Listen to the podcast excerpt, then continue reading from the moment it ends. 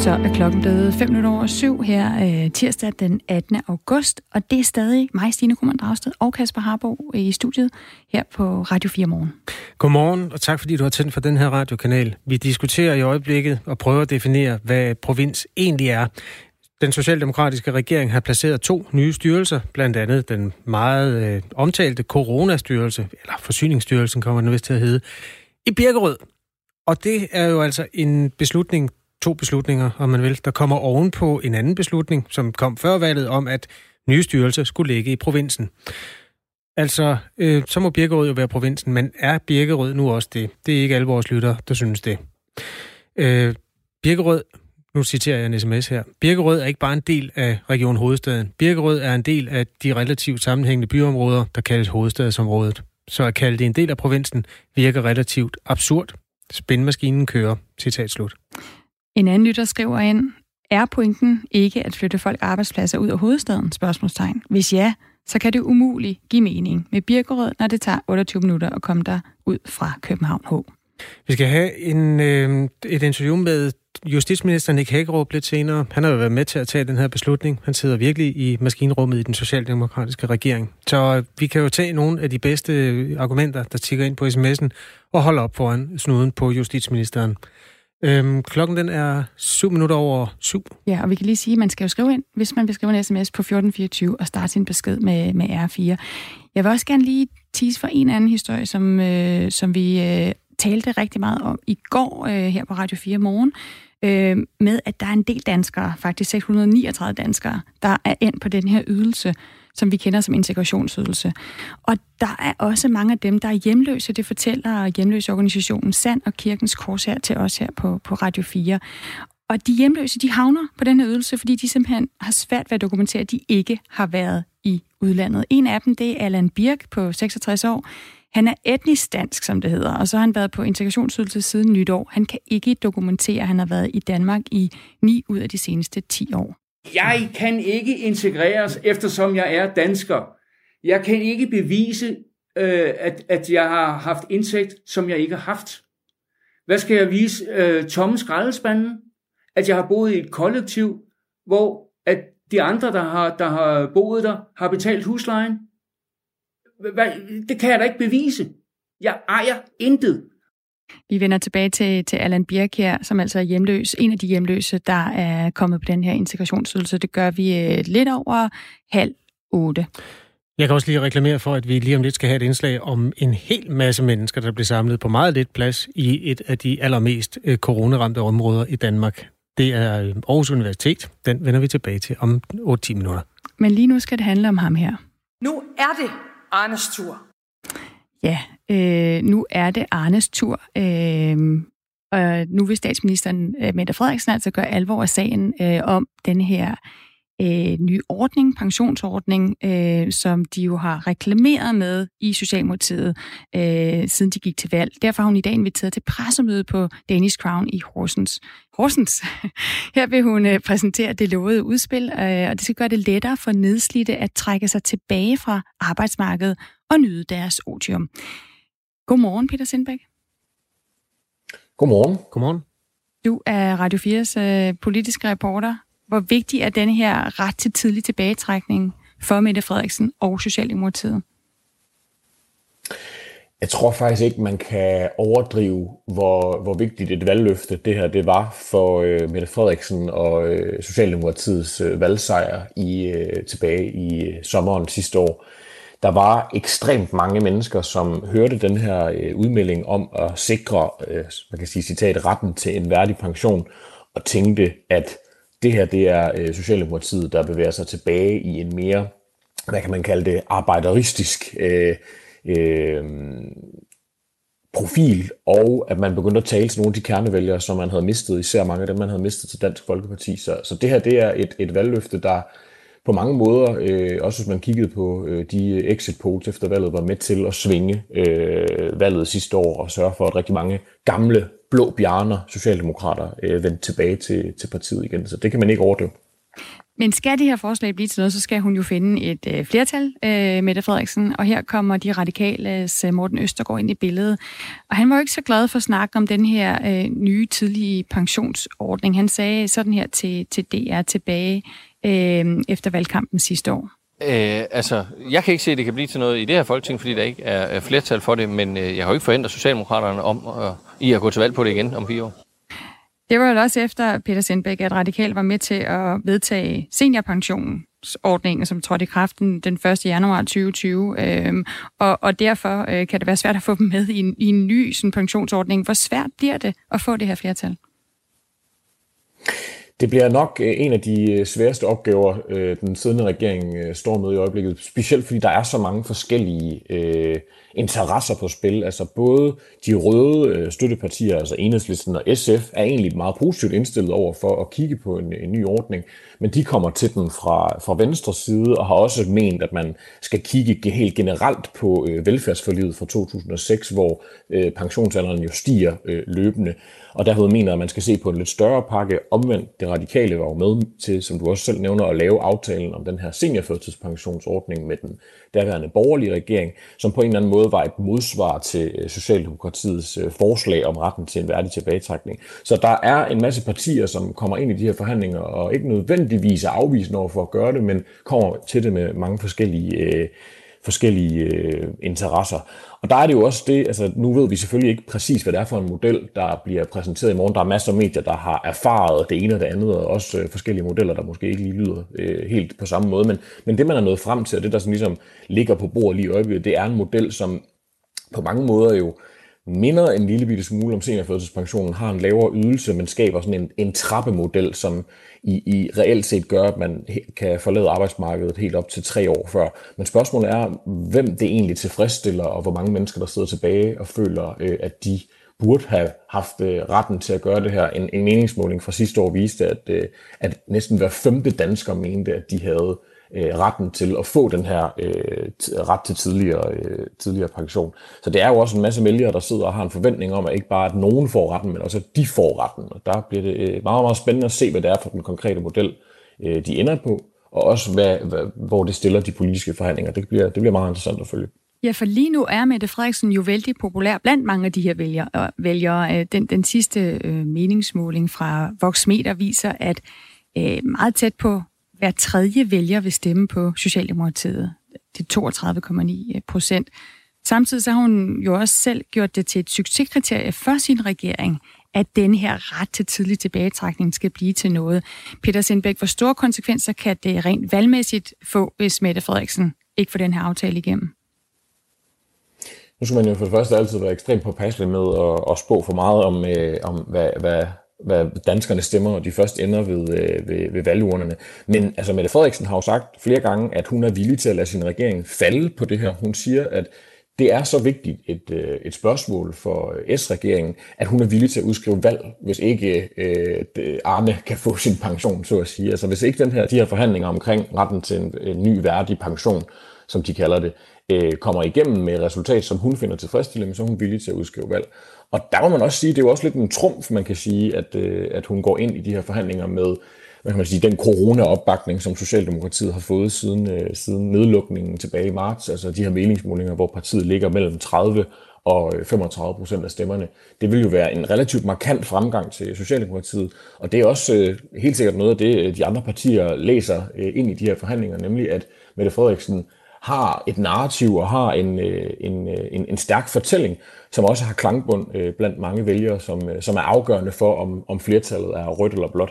Så, øh, så det er bestemt noget, man kan, man kan se. Der er både store muligheder, men der er selvfølgelig også store usikkerheder ved at, øh, at satse hele butikken på et, et valgløfte, som kan være parlamentarisk meget svært at få igennem. Det sagde Peter Sindbæk. Tak til dig, vores politiske reporter her på Radio 4 morgen øh, om øh, en historie, altså om pensions, en ny pensionsordning, som, øh, som nu bliver præsenteret her klokken 1 i dag i Horsens, som skal forhandles. Der skal findes et flertal, ellers så tror statsministeren med valg, så det er helt sikkert en, vi også vil følge til dørs her på Radio 4. Og altså pressemøde på et slagteri, så kan man da næsten ikke øh, gøre symbolikken og brandingen af det nye Arbejderparti, det nye gamle Arbejderparti, mere stærk. Susanne, hun tror ikke på den. Hun skriver, Mette Frederiksens plan om tidlig tilbagetrækning er som andre af hendes planer et stort blålys. Citat slut. Klokken er kvart over syv.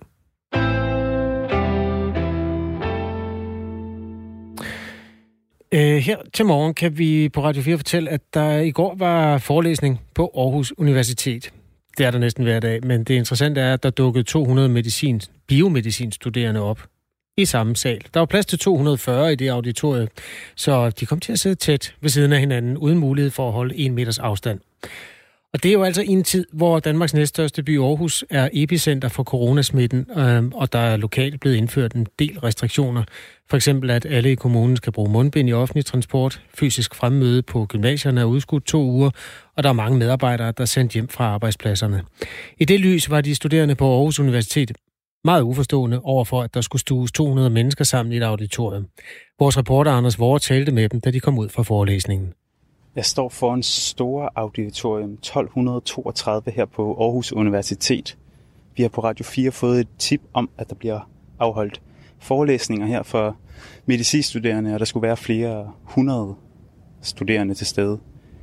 Så nu venter jeg lige på, at der er pause, og de kommer ud. Hej så, må jeg spørge noget?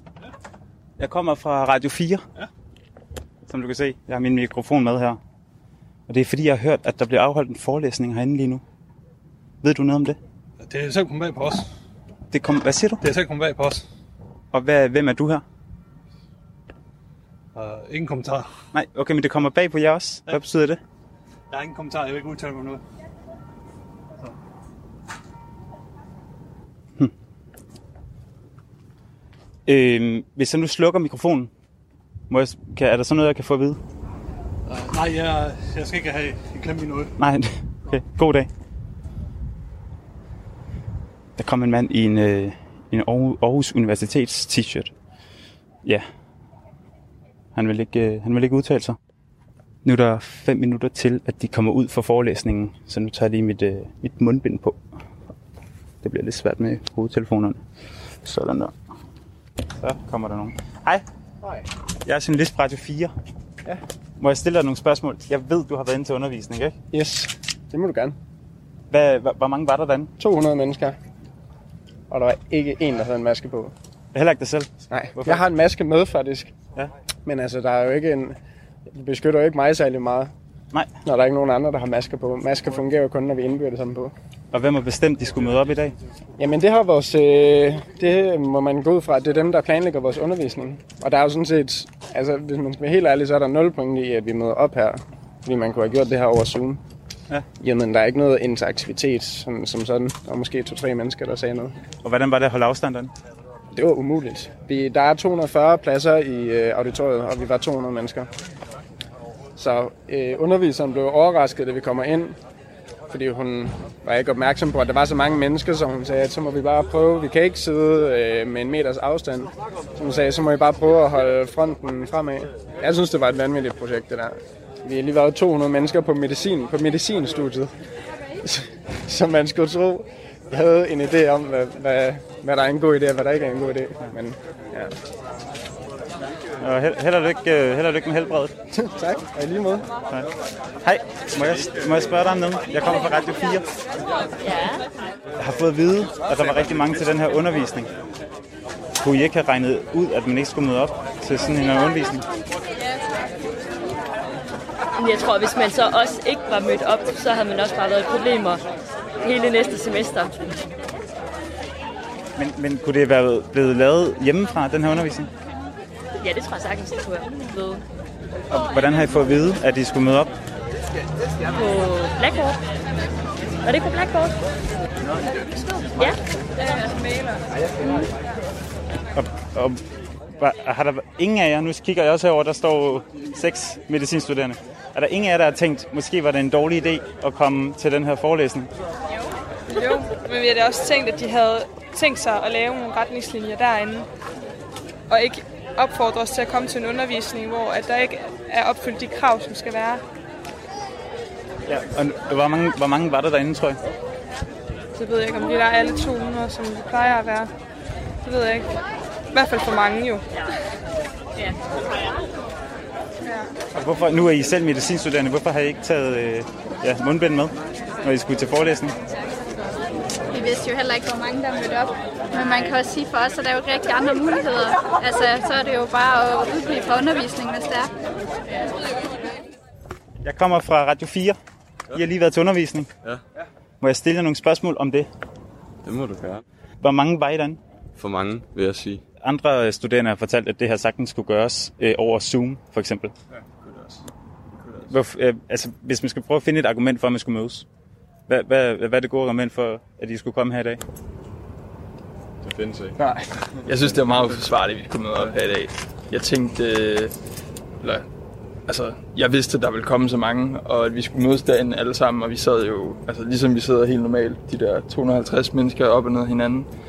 Øh, så det synes jeg, de burde have tænkt over AU, og der findes ikke rigtig nogen grund til, at vi skulle møde op. Der var ikke noget med, at vi skulle have masker på, de kunne de også have bedt os om. Øh, der var bare noget sprit ud foran, ligesom der er alle mulige andre steder, ikke? Men I har ikke selv tænkt på, at I skulle tage masker med heller? Jeg ved ikke, altså jeg tror det... Jo, måske.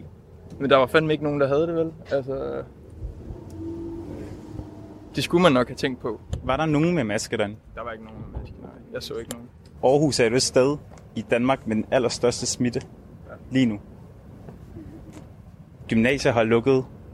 Vi skal bære mundbind som det eneste sted i offentlig transport lige nu. Kunne I ikke måske have tænkt, vi tager ikke til undervisning i dag, selvom de fortæller os, at vi skal? Jo, men jeg føler også, at på det her studie i hvert fald, så er der lidt en, en nødsagelse til, at man skal dukke op og, og komme til al undervisningen.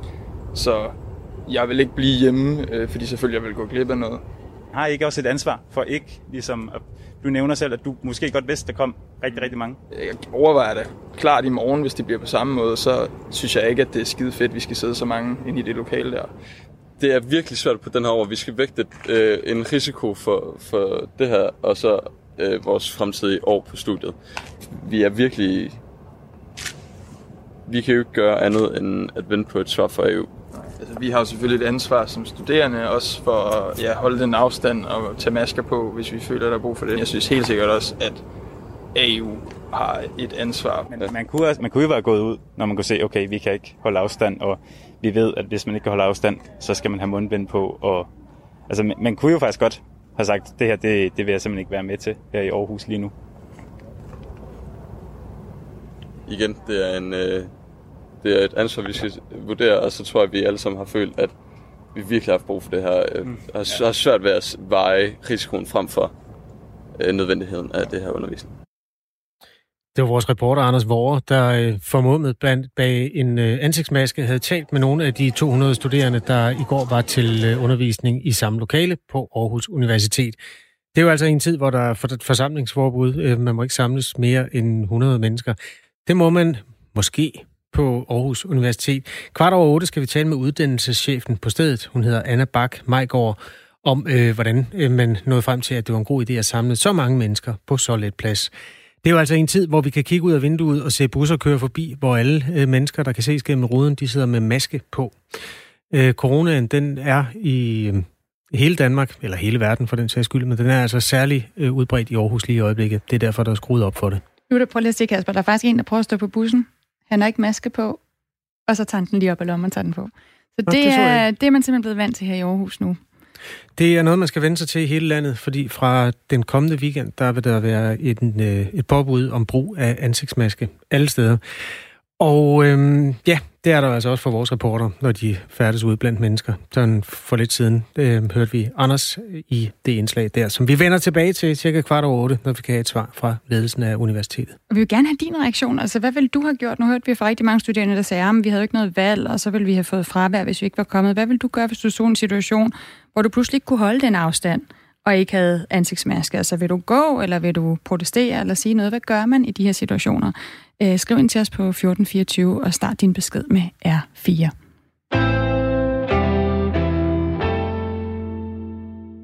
Og Kasper, nu skal jeg lige finde ud af, hvor vi skal hen. Jeg tror, vi skal ombord i værdidebatten. Vi skal snakke om uh, Pride. Vi skal snakke om Pride, øh, og det var faktisk en historie, som øh, vi allerede talte lidt om i går. Øh, og den taler vi om, øh, fordi der jo er i den her uge er Copenhagen øh, Pride øh, Week. Og Øh, det vi gerne vil tale om i den forbindelse, det er, at en af dem, der deltager, øh, Alexander David Hø, som vi skal tale med lige om lidt, øh, har rejst en debat om, om man skal bruge bøsse. Øh, om det bliver brugt på en, på en forkert måde. Nu starter jeg lige med et citat fra en anden homoseksuel kendt øh, designer, Jim øh, Lyngvild. Han øh, siger sådan her, ordet bøsserøv bliver brugt i flæng i mange af de miljøer, jeg kommer i, og det tager jeg ikke anstød af, for folk siger det ikke for at nedgøre min seksualitet, sådan skrev øh, Jim Lyngvild altså i BT tilbage i 2015, efter at en håndboldtræner havde brugt ordet bøsserøv under en kamp. Øhm, nu prøver jeg lige at skrue op for dig og sige godmorgen, Alexander David Hø. Godmorgen. Godmorgen. Øhm, hvorfor er det et problem at sige bøsse?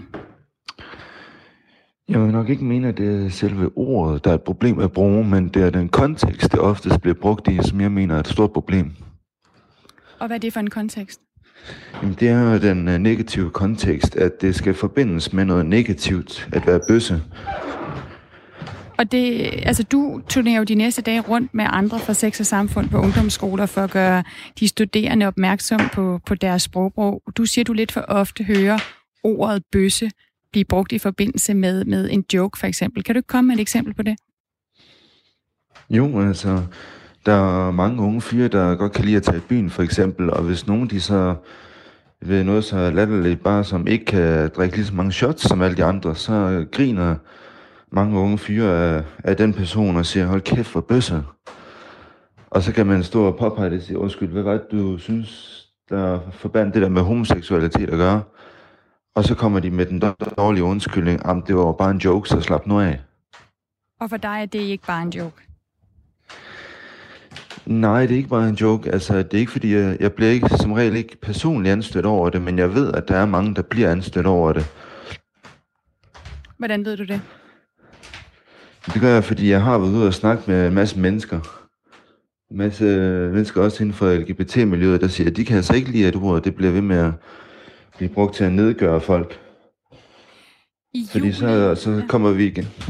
Fordi så kommer vi igen til at skabe afstand imellem hinanden, i stedet for at prøve på at bygge broer. Mm.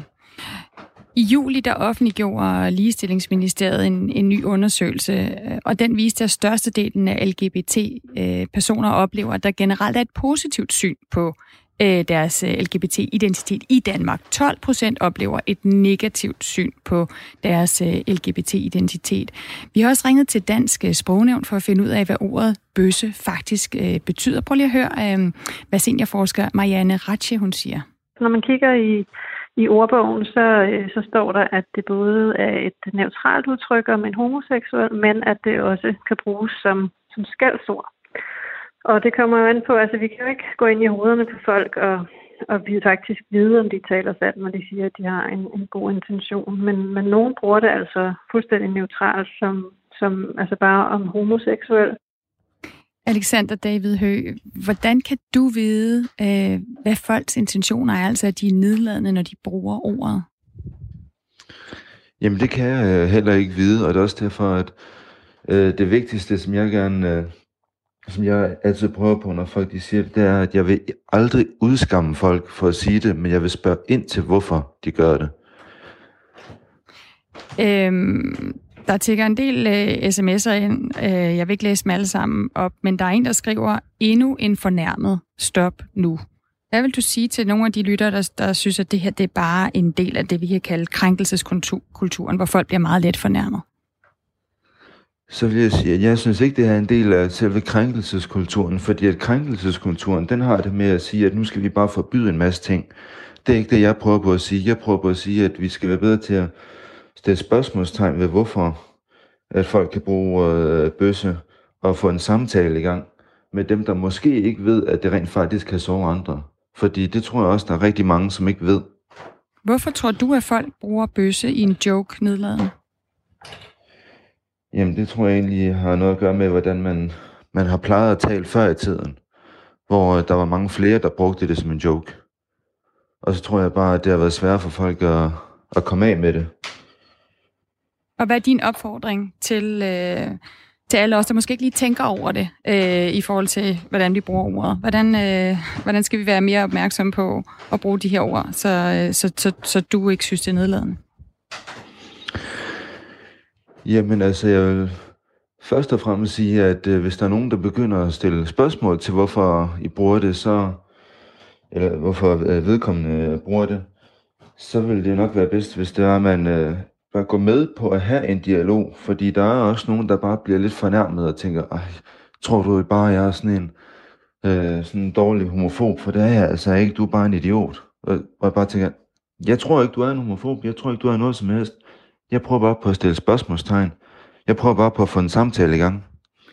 Det sagde Alexander David Hø, der studerer til tjener i Kolding og er homoseksuel. Øhm, nu øh, skal jeg lige skynde mig at stille over til nyhederne, for klokken er blevet halv otte.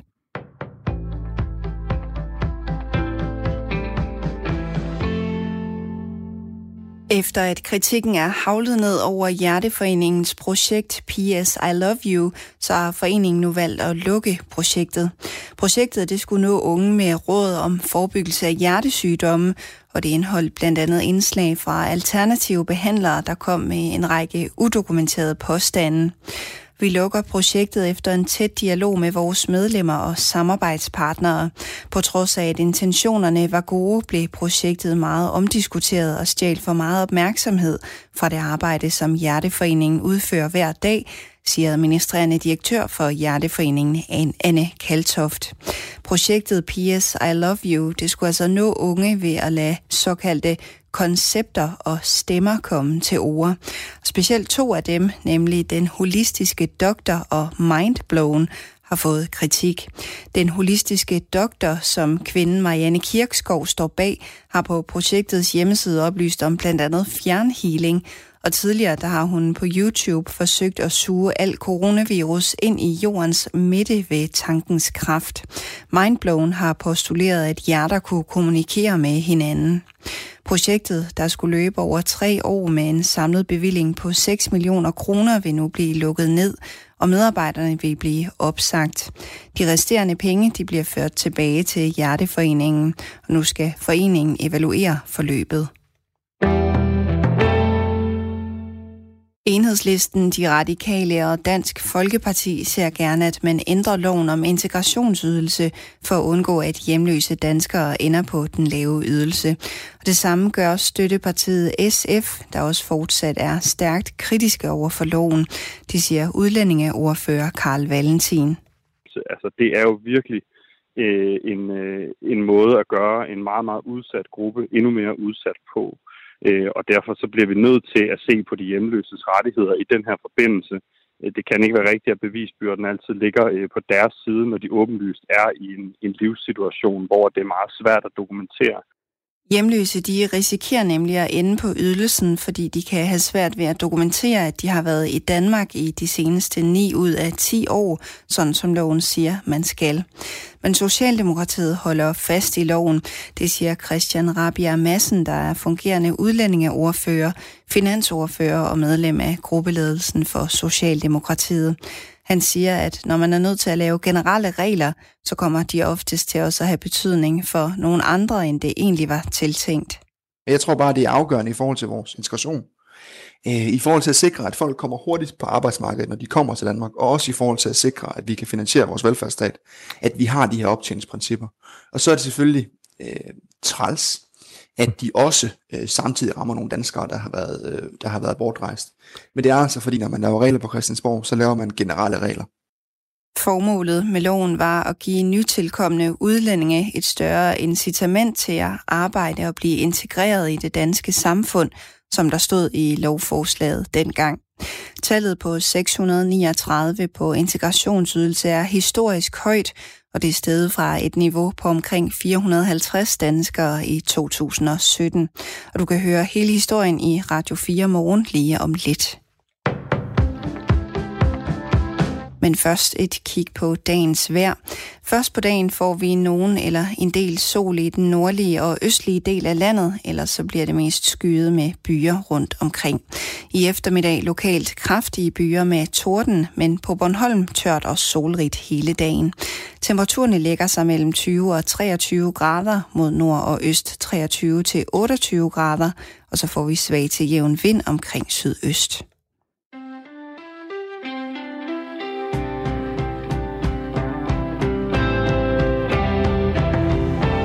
Godmorgen, 5 minutter over halv 8. Du må gerne kalde Torsten for Bøsse, hvis du skulle få lyst. Det står der i en sms, vi lige har fået. Jeg er Bøsse, og alle og enhver må bruge ordet om, at det støder mig på ingen måde. Hvis vi tager det som en krænkelse, giver vi ordet mere magt, end det bør have. Det skriver Torsten, som altså er homo og Bøsse og en hel masse andet. Og jeg ved så ikke, om han er Jamen, han er bøsse, skriver han. Ja, det er han. Og ja. han skriver jo ind, Torsten, fordi vi lige talte med Alexander David Hø, som også er bøsse, og som øh, ikke kan lide at bøsse. Altså, han har ikke noget med, at man bruger ordet bøsse men han kan ikke lide, at det bliver brugt nedladende. Og det synes han, at folk gør, når de laver jokes. Hvor man for eksempel siger bøsserøv, eller du er bøsset. Og det er, hvis du ikke kan drikke noget, eller hvis du ikke øh, kan, sparke til en fodbold eller et eller andet, så er, du, øh, så er det bøssespark i nogen kredse, og det er det, som han arbejder på at få ryddet ud i.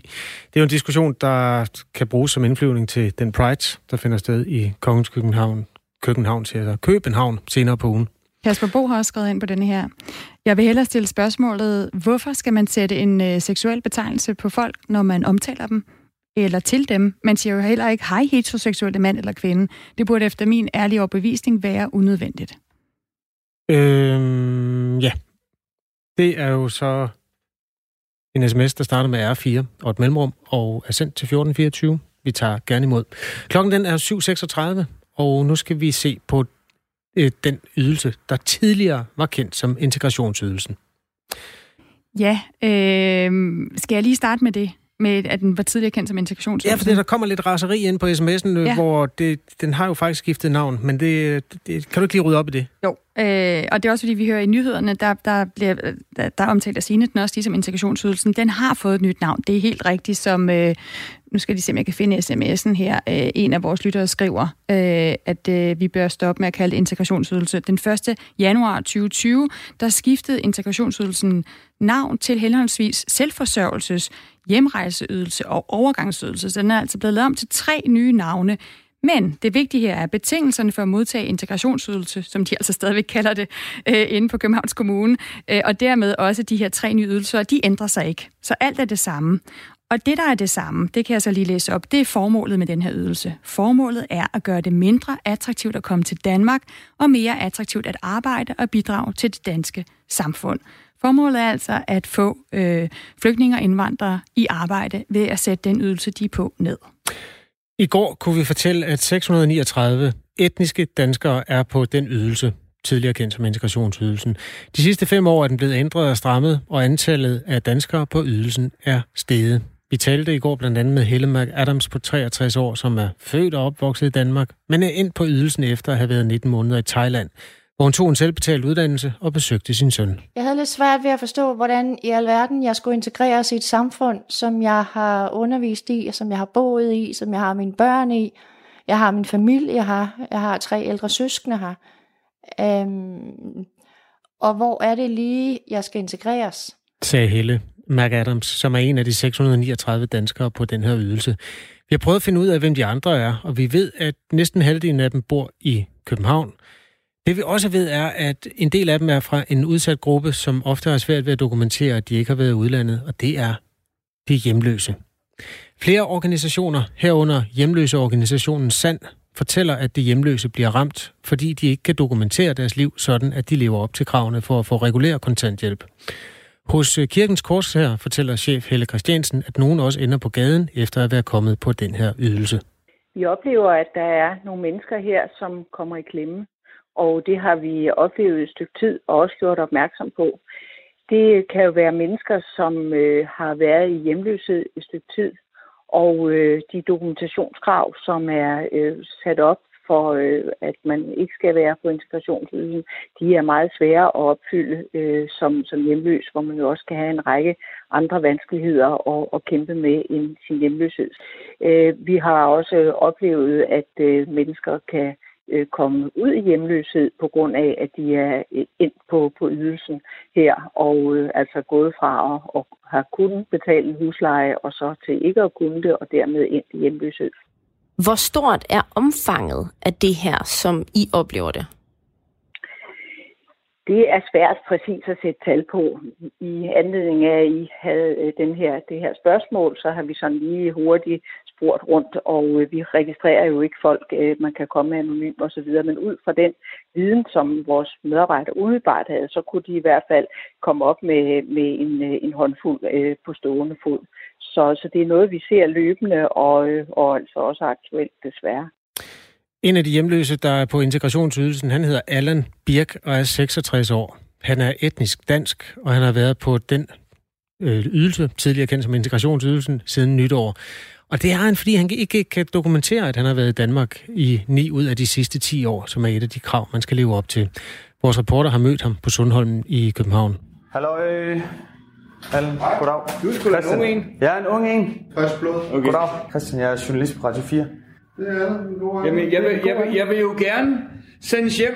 Altså, det hedder hjemsendelses- og integrationsydelse. Ja. Og jeg ved ikke, hvordan fanden jeg kan blive integreret. Om de vil starte med at integrere mig, eller de vil, eller de vil sende mig hjem, før jeg skal integreres. Allan Birk er altså en af 639 danskere øh, på den her nedsatte ydelse, som egentlig var tiltænkt øh, flygtninge, indvandrere, øh, asylansøgere, som ikke kommer i arbejde. Han fortæller her, hvordan han endte på ydelsen. Det indebærer, at han sammen med vores reporter går en tur på NemID for at få fat i en masse dokumenter, og det er altså lidt en øh, puklet tur igennem Allan Birks e-boks, du skal høre her. Problemet for mange hjemløse er netop, at de har svært ved at dokumentere, at de har haft indsigter og bopæl inden for Danmarks grænser, og det er også svært for Allan. Da der kommer syv betjente og banker på og siger, så er der ud. Det var den 10. december sidste år, mm. 2019. Og der kom, øh, der kom syv betjente og to øh, låsesmede og en fod. Og så kunne jeg tage med, hvad jeg kunne bære. Så jeg kom ud af huset med min knallert, og hvad der kunne være på min knallert. Jeg havde gummistøvler, og, og det var, hvad jeg havde. Og jeg havde, øh, jeg tror, jeg havde, var det 1000 eller 2000 kroner, eller sådan noget i den stil. Og så, så øh, boede jeg så på øh, sådan noget bed and breakfast, fordi hvad fanden, hvad fanden gør kloge, når du står der, og du lige pludselig ikke har et sted at sove. Det, det er sgu et større problem, end man tror. Altså bed and breakfast, det koster jo også penge, gør det ikke det? Præcis. Og med 2.000 kroner på lommen, så kommer du ikke langt. Og jeg vidste, ikke, jeg vidste ikke, hvad fanden jeg skulle gøre. Jeg var, jeg var helt på spænden. Du søger kontanthjælp. Ja. På Københavns Kommune. Præcis. Vinter, cirka december, januar-agtigt. Den 16. december søger jeg. Og så får du et svar fra Københavns Kommune. Hvad lyder det på? Øh, øh, ja, altså jeg, min hukommelse, den er lidt som en sig. Har, Men, har, har du nem idé med, så vi kan tjekke? Jeg har det hele med, og ja. du er velkommen til at kigge. Jeg har ikke slettet noget af det. Nej. Du, du er velkommen til at, at kigge og få lov til at kigge lige så meget, du har lyst til. Hmm. Politikerne, som har altså, lavet den her øh, lov og de her krav, øh, de vil jo gerne have, at dem, som får den, øh, det er nogen, der har bidraget til statskassen. Altså det er folk, der har ydet, for eksempel har været beskæftigelse x antal, øh, x antal år osv. Ja. Altså du, øh, du har jo ikke bidraget, Allan. Kan man ikke godt sige det? Altså? Jo, det kan man godt sige. Så hvorfor skal du have kontanthjælp i stedet for integrationsydelse? Yeah. Jeg kan tage hvem som helst, der kan læse, der, der har læseproblemer. Hvem som helst. Og i løbet af en måned, en måned få dem til at læse bedre end deres bedste lærer. Så, så det, at du kan få folk til at læse, ja. Det, det gør, at du mener, at du skal have altså kontanthjælp i stedet for den lavere integrationsydelse? Ja, fordi jeg kan ikke finde et sted at bo for 4.000 kroner. No. Det er umuligt. Ja. Jeg er i deep shit nu. Kan, kan, vi, kan vi prøve at åbne for din e-boks? Ja. ja. Godkend med nøgleapp. Nå. Øh, skift til nøglekort. Nej, det er ikke noget, der Prøv at se, eller... Der er også nogle breve fra retten og politiet, eller? Jeg, jeg, er ingen, jeg, jamen, jeg, har, jeg har fået en bøde for, på 2.000 kroner for ikke at møde op til en retssag, som jeg ikke vidste noget om. Jeg, jeg aner stadig ikke, hvad det drejer sig om. Advisering om udbetaling. Det er rigtigt nok. 4.000, cirka Det- 200 får du. Ja. Faktisk 3.931. Ja. Ja, det er jo mange penge at leve for. Ja. Og jeg er jo altså ikke indvandrer, Mm. Nej. selvom jeg kan snakke syv sprog. Sådan. Kan du tale russisk? øh? Nej, det er ikke en af dem. Men jeg kan snakke en lille smule tagalog. Det er filippinsk. Jeg var gift med en filippiner. Ja, men- Og så måtte jeg jo sætte mig lidt ind i sproget. Det gjorde jeg så. Kumustaka. Goddag, goddag. Det betyder egentlig, hvordan har du det? Jeg kan se, der også, øh, du betaler ikke licens, eller? Vi er jo en licenskanal. Jamen, hvad fanden skal jeg betale licens for? det kan jeg sgu godt forstå. Det er ikke det, der står øverst på listen. Kompenseret? Her, nu har jeg det, Allan. Nå, okay, det var fundet. Øh, når man ikke har faktisk ophold i riget, som er Danmark, Færøerne eller Grønland i 9 ud af de seneste 10 år, har man ikke ret til uddannelseshjælp eller kontanthjælp, men til integrationsydelse, selvforsørgelsesydelse og hjemrejseydelse. Okay, så har du den der, så tag en kopi af den. Det er på baggrund af, af, af ophold. Ja. De skriver her, vi skrev til dig den 19. i 12. 2019, at du skulle dokumentere, at du har haft faktisk ophold i riget i konkrete perioder. Du har ikke sendt nogen dokumentation, og derfor har vi vurderet din ansøgning ud fra de oplysninger, vi allerede havde. Og, og vi kan ikke se i vores indkomstsystemer, skriver Københavns Kommune, at du har haft indtægt i følgende perioder. Det er altså en periode på fem år, hvor de ikke kan se, at du har haft, øh, Indtægt. haft nogen indtægt. Jamen, det er også fuldstændig korrekt. Det har jeg ikke. Jeg har ikke Og de, øh, jeg kan, de skriver her, at de, at de har vurderet, at du opfylder beskæftigelseskravet. Øh, altså, det er fordi, du ikke har haft nogen indkomst fra... Øh, altså, Jamen, det kan, jeg, jo- det december. kan jeg jo heller ikke dokumentere, fordi jeg har ikke haft nogen indkomst. Det er fem år, Allan, hvor ja. du ikke har tjent en krone. Ja. Eller fået nogen penge fra det offentlige. Yes. Hvordan, hvordan kan det hænge sammen? Det er fordi, jeg har min stolthed, og jeg ikke vil spørge Københavns Kommune. Hvordan har du så tjent penge? Jeg har ikke tjent penge. Hvordan har du så spist og levet? Det har jeg fortalt dig. Container. Container? Ja. I fem år? Ja. Hvor du boet? Jeg har boet på Kongevandsvej 120. Nå, har du haft adresse der? Ja. Det er ikke nok. Åbenbart ikke. Nej. Altså, det var et kollektiv, og jeg gjorde min del, og andre gjorde andre dele. Og det var sådan, det hang sammen. Så huslejen blev betalt.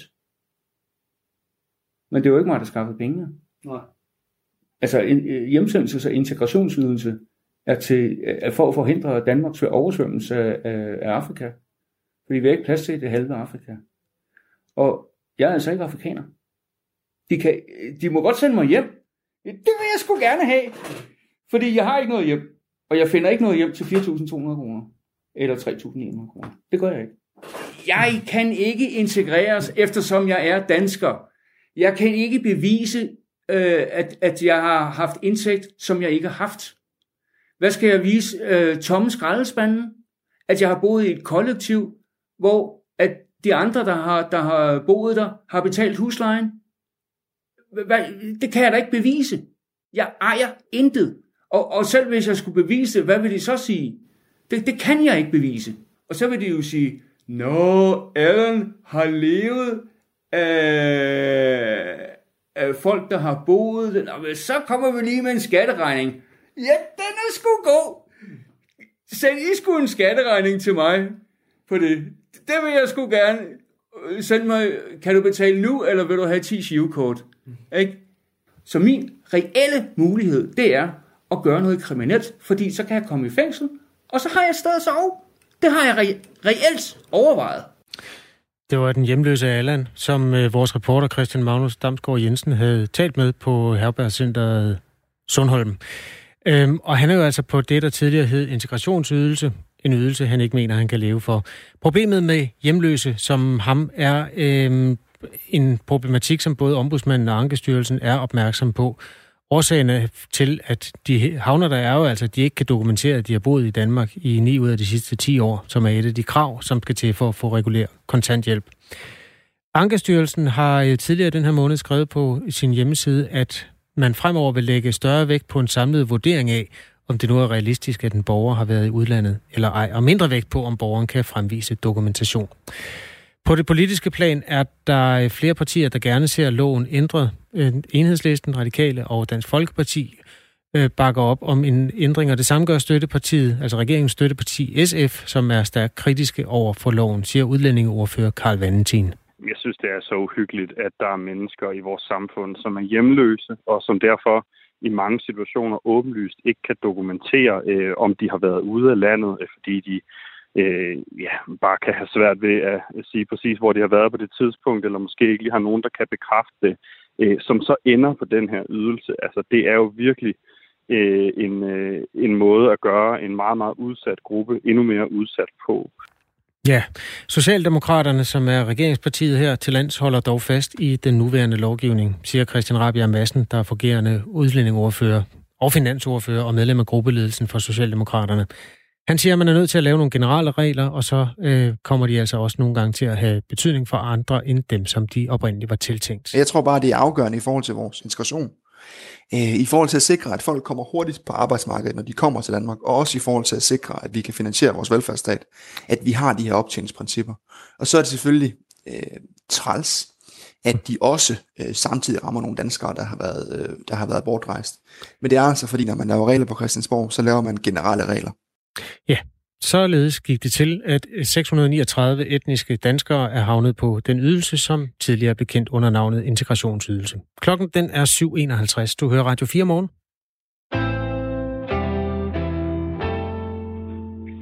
Og nu kan jeg sige uh, godmorgen, uh, Joachim B. Olsen. Godmorgen. Godmorgen. Du er jo tidligere folketingsmedlem for Liberal Alliance, og nu har du fået et nyt job. Du skal være Ekstrabladets uh, nye politiske kommentator. Tillykke. Tak for det. For lidt over et år siden, øh, der sad du i Folketinget for det måske mest øh, blå parti af alle med øh, altså stærke ideologiske idéer og visioner for, for Danmark. Nu skal du skrive politiske analyser for, for Ekstrabladet. En avis, som, øh, som ser sig selv som politisk øh, neutral. Joachim B. Olsen, vil du også være politisk neutral i dine øh, analyser? Ja, jeg skal jo prøve at sætte læserne ind i, hvorfor at politikerne gør, som de gør. Prøve at sige, når det er spændende, eller kritisere dem, hvis de taler udenom. Øh, det er det, jeg vil gøre på, på Ekstrabladet. Og hvordan vil du nulstille dit eget øh, politiske ståsted? Jamen, jeg nulstiller ikke mit politiske ståsted. Altså, jeg øh, har politiske holdninger, det tror jeg også, der er andre kommentatorer, der har. Uh, Hans Engels for eksempel øh, har, har jo en lang karriere i politik. Og også David Træst, som også politisk kommentator, som jo det sidste folketingsvalg stillede op for Socialdemokratiet. Jeg tror, politiske kommentatorer, ligesom andre, har deres egne politiske holdninger. Men det er jo ikke dem, uh, som, som er vigtige i den her sammenhæng. Der er det vigtigt jo ligesom at prøve at anskueliggøre over for borgerne og ekstrabladets læser, hvad der sker i politik, og hvorfor gør politikerne, som de gør. Vi taler som Joachim B. Olsen, tidligere medlem af Folketinget for Liberal Alliance, og nu ansat på Ekstrabladet som øh, politisk kommentator. På vej til arbejde. Er du på, på vej til arbejde simpelthen på Ekstrabladet lige nu, Joachim B. Olsen? Ja, det er. Jeg står faktisk lige udenfor. Nå, okay. Ja. Glimrende. Øhm, hvordan var dit forhold til kommentatorkorpset, dengang du var øh, medlem af Folketinget. Hvordan havde du det med kommentatorer? Det var sådan lidt et øh, had kærlighedsforhold. Altså, jeg tror, som så mange andre politikere, så var jeg meget enig i deres analyse, når de roste mig og mit parti, og var meget uenig, når det modsatte gjorde sig gældende. Der, der hvor jeg kan sige, hvor jeg, hvor jeg nogle gange havde en frustration, som jeg altså stadig godt kunne forstå, det var jo, at man lavede en analyse, så blev lavet en analyse, og man ligesom ikke var blevet spurgt, altså hvis man ikke har fået lov til at, ligesom at give sit eget syn på sagen. Og det er en af de ting, jeg vil bestræbe mig på. Det er, hvis jeg siger noget om hvilket som helst parti, så vil jeg sådan set kontakte dem og så spørge, jeg ser det sådan og sådan, er der noget, øh, I kan bidrage med? Jorgen B. Olsen, der er en lytter, der skriver, jeg kan ikke høre, hvad han siger. Jeg ved ikke, om er der noget som helst, du kan gøre for at gøre lyden bedre? Så prøver vi at se, hvad vi kan gøre herinde.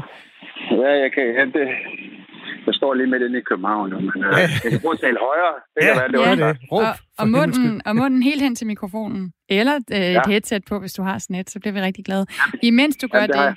Jamen, fantastisk. Hvis du så lige finder det frem og tager det på, så kan jeg... Øh, nu ved jeg selvfølgelig ikke, om du kan høre med, imens jeg vil jeg jo også hører, gerne stille dig et spørgsmål. Det er godt. Øhm, altså, Ekstrabladet, som du nu skal arbejde for, det er jo kendt som, som et medie, der til tider går over stregen. Øh, for eksempel, øh, da avisen brød fodforbud i forbindelse med den her plejehjemsag i Aarhus Kommune. Øh, hvis man lige øh, googler Ekstrabladet og pressenævnet, så dukker der en del sager op for Ekstrabladet for, for kritik. Øh, Blandt andet øh, Ekstrabladet, og det her det er et citat, Ekstrabladet for alvorlig kritik for kampagne om gisselsag, den store Søren og Eddie øh, sag, øh, hvor, hvor pressenævnet altså giver Ekstrabladet alvorlig kritik. Øh, kan du se dig selv i, i, i et avis, som øh, nogle gange går over stregen? Ja, jeg øh, glæder mig meget til at arbejde på Ekstrabladet, fordi Ekstrabladet er sådan en avis, som jo altid er i opposition til magthaverne, uanset om de er blå eller røde. Og øh, det er en rolle, jeg befinder mig godt i selv, at man er kritisk over for dem, der har magten, og måske også går til grænsen nogle gange. Øh, det gjorde jeg måske også selv nogle gange som politiker, sagde i hvert fald, hvad jeg mente, øh, og det vil jeg jo bestræbe mig på at gøre fremadrettet. Jeg synes, at Ekstrabladet spiller en meget, meget vigtig rolle i det danske medielandskab. Og det er rigtigt, de, de går til grænsen. Men jeg synes, den Else-sag, I lige nævnte, synes jeg er et glimrende eksempel på, at, øh, at der er en, nogle forhold, som offentligheden bør få, få, få indblik i. Og det er så Ekstrabladet, der, der ligesom står for det. Hvor går Øh, din så grænse, ja. Joachim B. Olsen? Det kommer jo an på det konkrete tilfælde. Det, er sådan, det kommer jo an på det konkrete tilfælde. Så Joachim B. Olsen, øh, du er på vej op for at skrive for Ekstrabladet om det, det politiske landskab. Vi kunne jo lige tage lidt forskud på glæderne her direkte i radioen. Hvis du skulle kommentere noget af det politiske, der foregår lige i øjeblikket, hvem synes du så er den øh, mest lysende stjerne på den politiske himmel i Danmark lige nu? Altså over dem alle, ja, så er det Mette Frederiksen. Øh, Mette Frederiksen, hun står utrolig stærkt. Øh, hun har klaret den her coronakrise rigtig, rigtig godt. Og så er hun en, øh, en politiker, der ved, hvad hun vil med magten. Altså, jeg synes, man har altid kunne mærke, at Mette Frederiksen har en indignation. Øh, at hun vil noget med politik. Og øh, jeg synes, altså, hun er jo kommet helt ufattelig godt øh, fra start. Og, og øh, modsat i Blå Blok, der, der ser det rigtig, rigtig svært ud mm. lige nu. Og, men øh, ja, så over dem alle, så er det Mette Frederiksen. Ved du, altså alle de blå politikere øffer jo lidt over, at hun har været magtfuldkommen og alt sådan noget. Er det bare noget, de siger, fordi at øh, det skal man sige som politiker? Eller er det rigtigt, at de er blevet trumlet som opposition? Nej, jeg tror, altså, det er rigtigt, at Mette Frederiksen godt kan lide at bruge magten. Øh, det har vist hun også tidligere. Altså, hver gang Mette Frederiksen kom ind i et, øh, et nyt ministerium, så skar hun sig af med departementchefen. Det er ikke mange politikere, der gør det. Altså, hun, hun ved, hvad hun vil, og hun samler folk omkring sig, som øh, kan hjælpe hende med at nå hendes politiske mål. Og på den måde er hun jo ja, en meget, meget, meget stærk politiker. Altså, hun er jo sådan i... Hun minder jo på nogen måde om Anders Fogh, ikke? En, der ved, hvad hun vil med magten, og tør ligesom øh, det, at bruge den også. Magtfuldkommen, jamen jeg tror da Mette Frederiksen, for eksempel corona, altså det er jo en øh, gave til Mette Frederiksen, at hun synes, at det er fedt, at der er en epidemi. Det tror jeg bestemt ikke, hun gør. Men som en politiker, så er det jo en mulighed for at vise, hvad man, hvad man dur til. Og det har hun gjort. Øh, og det betyder jo, at hun står utrolig stærkt i befolkningen lige nu. Så jeg tror godt, hun kan lide at udøve magt. Joachim, Joachim B. Olsen, ja. du, du skal møde lige om lidt her. Der, der er faktisk bare halvandet minut, så vidt jeg ved, ikke, til du skal møde her klokken 8. Øh, så nu stiller jeg lige det sidste korte spørgsmål. Øh, journalistiske værdier. Du siger, du, du vil stadig have din politiske ståsted. Øh, men som journalist, hvad er dine værdier så? Jamen, jeg vil jo øh, bestræbe mig på og altså når jeg laver analyser og, og være savlig, selvfølgelig være skarp, men altså være faktuel, det synes jeg også, jeg var som politiker. Øh, hvad er fakta? Og, og så selvfølgelig, altså, jeg vil da være ordentlig over for dem, jeg, jeg skriver om. Øh, og derfor vil jeg selvfølgelig også, som jeg sagde tidligere, rent faktisk øh, spørge dem. Og jeg vil også spørge om deres øh, holdninger, hvordan de ser på sagen. Og så kan det jo godt være, at de også kan være mig øh, klogere på nogle ting, som man måske ikke umiddelbart lige kan se, når man beskuer det øh, udefra. Men øh, skarp, men savlig. Det er det, jeg vil bestræbe mig på at være. Sagde altså Joachim B. Olsen, du må ellers øh, skynde dig op. Du har øh, 20 sekunder til at nå op øh, bag computeren og, og hvad hedder det, lige øh, svinge øh, nøglekortet, øh, så du kan nå at være der ved, øh, inden klokken 8. Tak fordi du var ja, med, Joachim B. Olsen. 1. september, så Nå, okay. okay. Jamen, tak fordi du var med alligevel. Øh, altså Joachim B. B. Olsen, som øh, øh, er skiftet for Folketinget, og nu skal I øh, være øh, politisk kommentator for Ekstrabladet. Nu er klokken 8.